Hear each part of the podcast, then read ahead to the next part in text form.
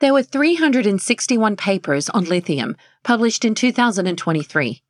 Today, we bring you the ones that inform our practice.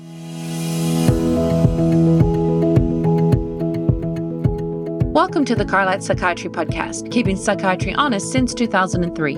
I'm Chris Aiken, the editor-in-chief of the Carlat Psychiatry Report. And I'm Kelly Newsom, a psychiatric NP and a dedicated reader of every issue. Lithium is the oldest psych med still in use. And I mean old. There are reports of its use in psychiatry going back to the 1870s, long before John Cade rediscovered it in 1949 from his hospital post in Melbourne, Australia, my hometown. But each year we learn more about this drug, and today we'll update you on the 2023 edition to the Lithium Library. Our first papers deal with lithium's efficacy. And here we have a significant update from the International Society of Bipolar Disorders. In 2023, the Society released guidelines on the early course of treatment in bipolar I and bipolar II disorder. In other words, which medications you should start first when you encounter a young person with a new diagnosis of bipolar disorder. We see guidelines like this all the time, and they usually do little more than recite the list of FDA-approved options. It's good bedtime reading if you have trouble falling asleep. But this one woke me up. They actually took a stand. Here's what they said, quote, "Available evidence suggested that in the early course of the illness, lithium use was associated with lower recurrence risk compared with other mood stabilizers," unquote. Inside the paper, they go on to describe studies where lithium not only provided better prevention, but also improved long-term functioning better than antipsychotics. A lot of this data gets overlooked because it is not randomized, but when we're asking questions like, which medication will put you in a better place over the next 10 years, we're unlikely to see randomized trials that last that long. And we need to look at all the evidence we have. Science might be served by looking only at randomized controlled trials, but patients are not. Here's an eye-opening finding from one of those long-term observational studies. The COBE trial from 2020 followed 413 children and adolescents with bipolar disorder for an average of 10 years. After adjusting for confounding variables, those on lithium had half as many suicide attempts, fewer depressions, less aggression, fewer hospitalizations, and better psychosocial functioning. Our next study is a meta-analysis of treatment-resistant depression, not bipolar, but unipolar depression.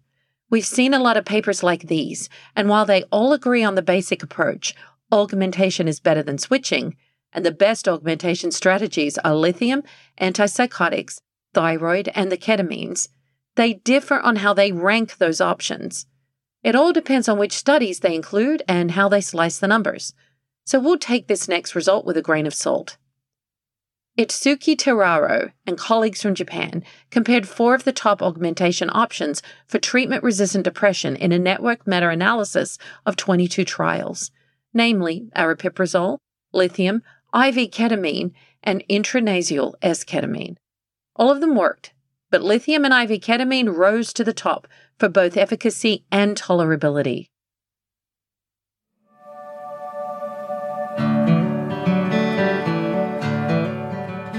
Some of our listeners are going to find holes in this next study, but it does build on a lot of other trials that came to the same conclusion. Lithium lowers hospitalization rates. Mauricio Pompili, along with colleagues from Harvard in the U.S. and Sapienza University in Italy, measured hospitalization rates for 260 patients with either bipolar or unipolar major depression, both 1 year before and 1 year after starting lithium. The hospitalization rates fell from 40% to 11% on lithium. Other trials have confirmed this effect with much larger samples and better controls, including one that focused on unipolar depression and came to a surprising result. They found that lithium was the only med that reduced psychiatric rehospitalization rates, not the antidepressants and not the antipsychotics. Now, if all this observational data is true, it is concerning because lithium is not very popular in hospitals, possibly because it's a little slower to work than the antipsychotics are. Several antipsychotics are approved for bipolar depression. Cariprazine, lumateperone, lurasidone, olanzapine-fluoxetine combo, and quetiapine. And with their large, rigorous trials, it can seem like they have an evidence-based edge over lithium. This next study takes a different view. Jeff Rakofsky and colleagues from Emory University compared trials of lithium and antipsychotics in bipolar depression and found that it was apples and oranges. The antipsychotic trials enrolled a select group of treatment-responsive patients, while the lithium trials enrolled the opposite. All of the lithium trials involved inpatients, while nearly all of the antipsychotic trials involved outpatients. Most antipsychotic trials excluded people who hadn't responded to other treatments or had difficult-to-treat features, like chronic episodes, rapid cycling, psychosis, and suicidality, while lithium let them in. The bottom line? Next time you hear that antipsychotics have better evidence in bipolar depression than lithium, ask what type of bipolar depression they are talking about.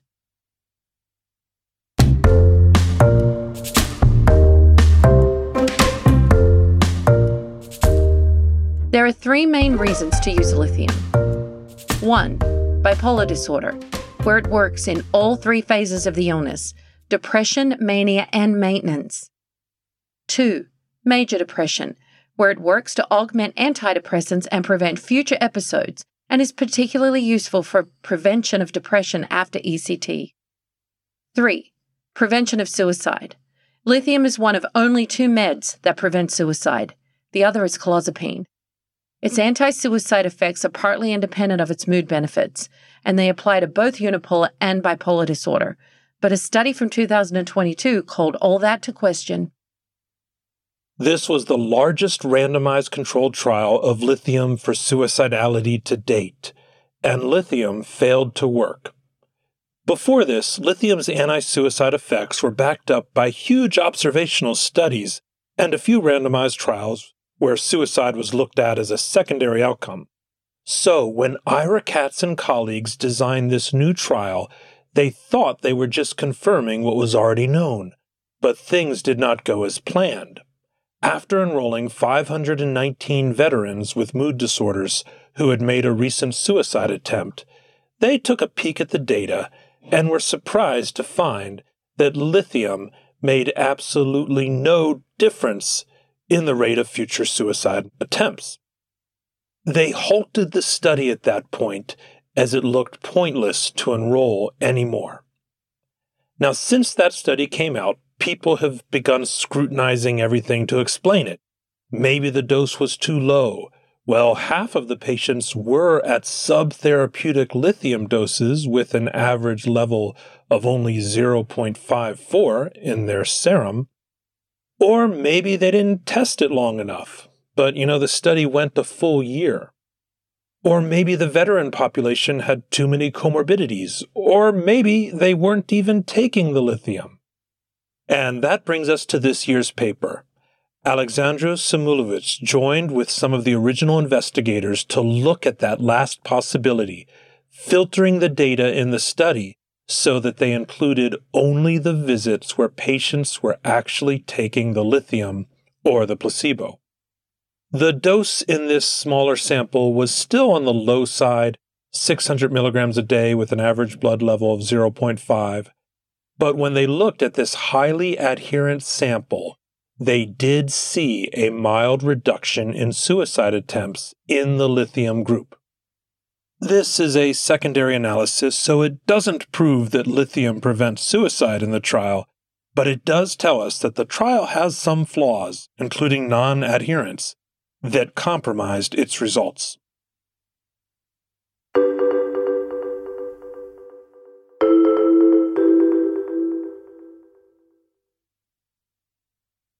Let us pause for a preview of the CME quiz for this episode. Earn CME through the link in the show notes. 1. Which dosing strategy improved tremor on lithium?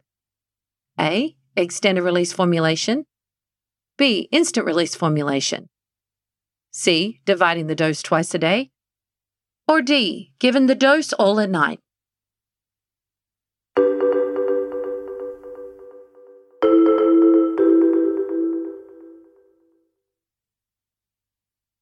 Next, we have a few studies that looked at the patient experience of lithium. Sometimes these finer points are lost in the quantitative world of rating scales. Two studies from 2023 surveyed patients about their experience with lithium and found positive experiences in 60 to 70% of patients. One of them by Lucas McEwen and colleagues from London dug deeper, interviewing patients about their experiences with quetiapine, Seroquel, and lithium. They found this paradox, which rings true from my own practice. Quote, "Greater apprehension about side effects was reported for lithium prior to treatment initiation, but greater experience of negative side effects was reported for quetiapine." Another study compared lithium and quetiapine, this time through the more traditional lens of a randomized controlled trial. This was interesting to me because in Terence Ketter's textbook on bipolar disorder, he calculated the efficacy, the number needed to treat, for all mood stabilizers up to 2015, and lithium and quetiapine had the best overall effect in all three phases of the illness: depression, mania, and prevention. So this new study paints a more accurate picture because it included only head-to-head trials of quetiapine and lithium. 3 of them in all. All of them involved bipolar depression, and in line with the earlier analysis of lithium and quetiapine, both came out equal in terms of their efficacy and their side effects. But wait, the patients reported more problems with side effects on quetiapine than on lithium. That is true in the qualitative study where they interviewed patients in a more open-ended way. I think that randomized trials do a poor job of capturing side effects because they don't have a good way of measuring how much the side effect bothered the patient. It's not how many side effects you have, but how much they bother you that matters. In analyses like this one, they take a coarse measure, which is that they count up only the side effects that made people stop the med or drop out of the trial.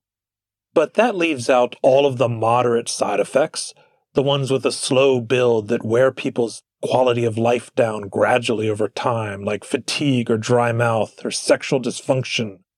All those side effects that are moderate but not so dramatic that cause people to stop the med.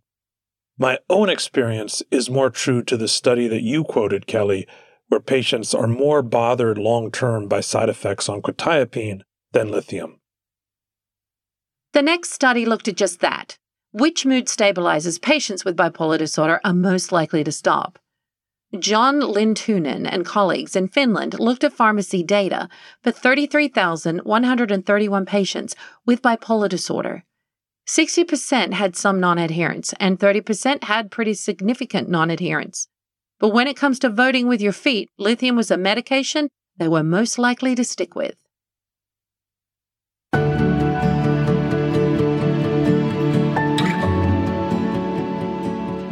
Kelly, I'm struck by something you mentioned in that study of patient interviews, that they were more afraid of side effects on lithium, but they actually experienced more side effects on quetiapine. When people are afraid of a medication, it's likely to accentuate any side effects they might have, and dampen down the benefits as well. So you need to address those fears before starting lithium. If I'm working with a patient who is particularly fearful of lithium, I'll give them the lowest dose possible, like 150 milligrams, and I won't raise it until they feel more confident in their ability to handle it. I'll tell patients that I'm committed to making lithium tolerable for them, and that they should contact me about any side effects they encounter, because nearly all of them are treatable. And this next study brings us a new tool to manage one of those side effects, tremor. The trial compared two forms of lithium head-to-head, instant and extent of release, to see which had lower rates of tremor. The type of tremor lithium causes is called a postural tremor, which means it gets worse when the patient tries to hold a posture against gravity, like holding a glass, a fork, or a golf club. Federica Palacci and colleagues from Italy randomized 73 patients with stable bipolar disorder and a lithium tremor to either stay on the instant release or switch to extended release.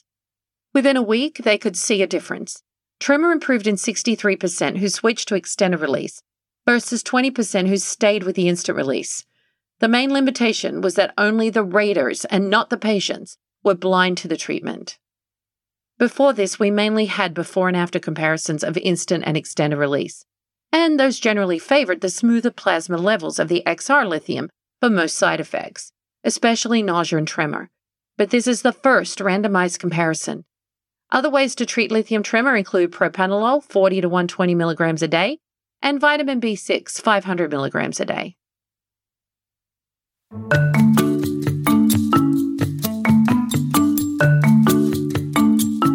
Recent papers highlighted many newly discovered medical benefits with lithium, which lowers the risk of COVID infection, cancer, osteoporosis, and dementia. Lithium has anti-aging effects and lowers rates of all-cause mortality more than other mood stabilizers, a finding that was confirmed by two large studies from 2023 that looked at mortality rates in bipolar. On the other hand, lithium's most serious risk is renal impairment. Nobody thought much about renal risks on lithium or even checked creatinine levels until 1977. That was when the first human evidence came out. Before 1977, animal studies had raised concerns about renal risks, but read through the PDR on any drug and you'll see all kinds of potential risks from animal studies that we think little about. It's when it reaches human studies that we pay more attention. In 1977, Danish pathologists examined the kidneys of 14 patients who presented with acute lithium toxicity. What they saw surprised them. They expected to see acute injury in the kidneys, in line with the acute toxicity that the patients underwent, but there was hardly any. Instead, they saw chronic injury to the kidneys, suggesting that the renal injury had built up over years of lithium exposure. Fast forward to 2023, and here's what we've learned. First, it's very difficult to estimate the risk of renal problems on lithium, because bipolar itself raises the risk of renal disease. Next, are we talking about the risk of renal decline, the slowing of the kidneys that happens to most of us as we age, or the risk of full-on renal disease, as in stage 3 and beyond? Let's take those one at a time. Current estimates are that lithium slows the kidneys about 30% more than what you'd expect with normal aging. And when it comes to overt renal disease, lithium doubles the risk. About 1 in 4 patients on long-term lithium will develop stage 3 renal disease, which means their eGFR falls to 60 or below. Those figures are from a recent review by Iwa Ferenstajan, Rachokowek, and Janusz Rybakowski, but they don't include a new paper that came out this year with surprising results. Alessandro Bosi and colleagues in Sweden compared rates of renal problems over 10 years in 10,000 patients on either lithium or valproate Depakote. Surprisingly, the rates of both acute and chronic renal injury were the same in both groups, although they did see an increase on lithium when the serum level went at or above 1.0. That 1.0 cutoff was interesting because other studies suggest you can avoid renal problems on lithium by keeping the serum level below 0.8. Most experts agree that dosing lithium entirely at night also lowers the risk of renal problems, and that is based on observational data from the 1980s. But experts argue over whether instant release or extended release is better for the kidneys. They agree that whichever one you give, you should give it all at night. In terms of that latter disagreement, it's those who think that you need to minimize the duration of exposure during the day who favor the instant release, which cuts off faster, while those who think that you need to minimize the peak levels argue for the extended release.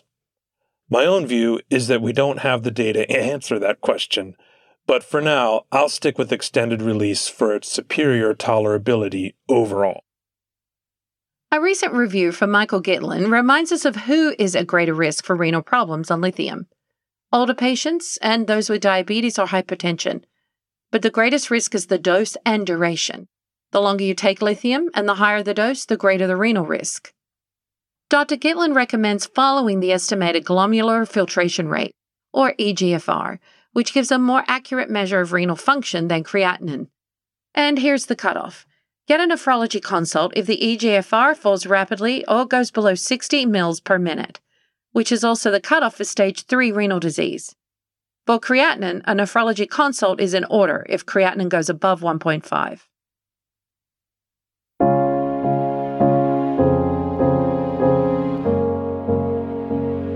Journal articles were not the only place where lithium was making news in 2023. This year, the FDA gave the go-ahead for a new branded formulation of lithium to launch its first clinical trials. Learn more about this crystallized lithium in next week's podcast.